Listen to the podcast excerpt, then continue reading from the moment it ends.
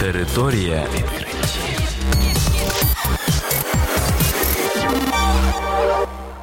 Це програма Територія відкриттів. Кілька слів про новітнє та надзвичайне. І я, ведучий Богдан Нестеренко. Вітаю вас, шановні слухачі. В цьому випуску ви дізнаєтесь про таке: літак на сонячній енергії підніме туристів до зірок.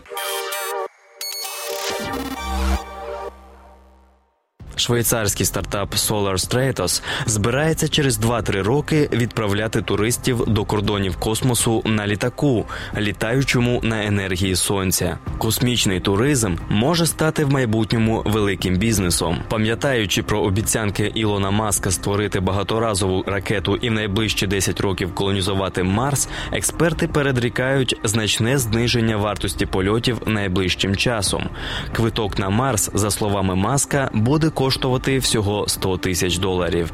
Але швейцарський стартап Solar Stratus ставить перед собою менш масштабні, але не менш амбітні цілі. Сонячний літак стане першим пілотованим літальним апаратом, що працює повністю на сонячній енергії, який підніметься над стратосферою і покаже пасажирам зірки. На крилах літака, розмах яких дорівнює 25 метрів, розташовані 6,7 квадратних метрів сонячних панелей, що виробляють енергії для двигуна на 32 кВт і літій іонної батареї ще на 20 кВт. У довжину літак 8,5 метри, важить 450 кг. Для максимального полегшення кабіну було вирішено не опалювати і не герметизувати. Замість цього пілоти і пасажири будуть носити скафандри, які захищають їх від температури мінус 56 градусів за бортом. Підйом на висоту 24 тисячі метрів над рівнем моря займає 2 години, а на милування зірками буде виділено 15 хвилин, перш ніж почнеться трьохгодинний спуск униз. Компанія збирається відправити перших комерційних пасажирів через 2-3 роки. Кожен запуск обійдеться в 10 мільйонів доларів.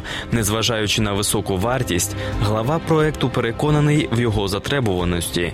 Це відкриє двері для електричної та сонячної авіації, що здійснює польоти до кордонів космосу, говорить Рафаел Дом'ян, який сконструював і побудував перший сонячний човен, що зробив навколосвітнє плавання 4 роки тому. Багаторазовий літак для орбітального туризму розробляє і Китай.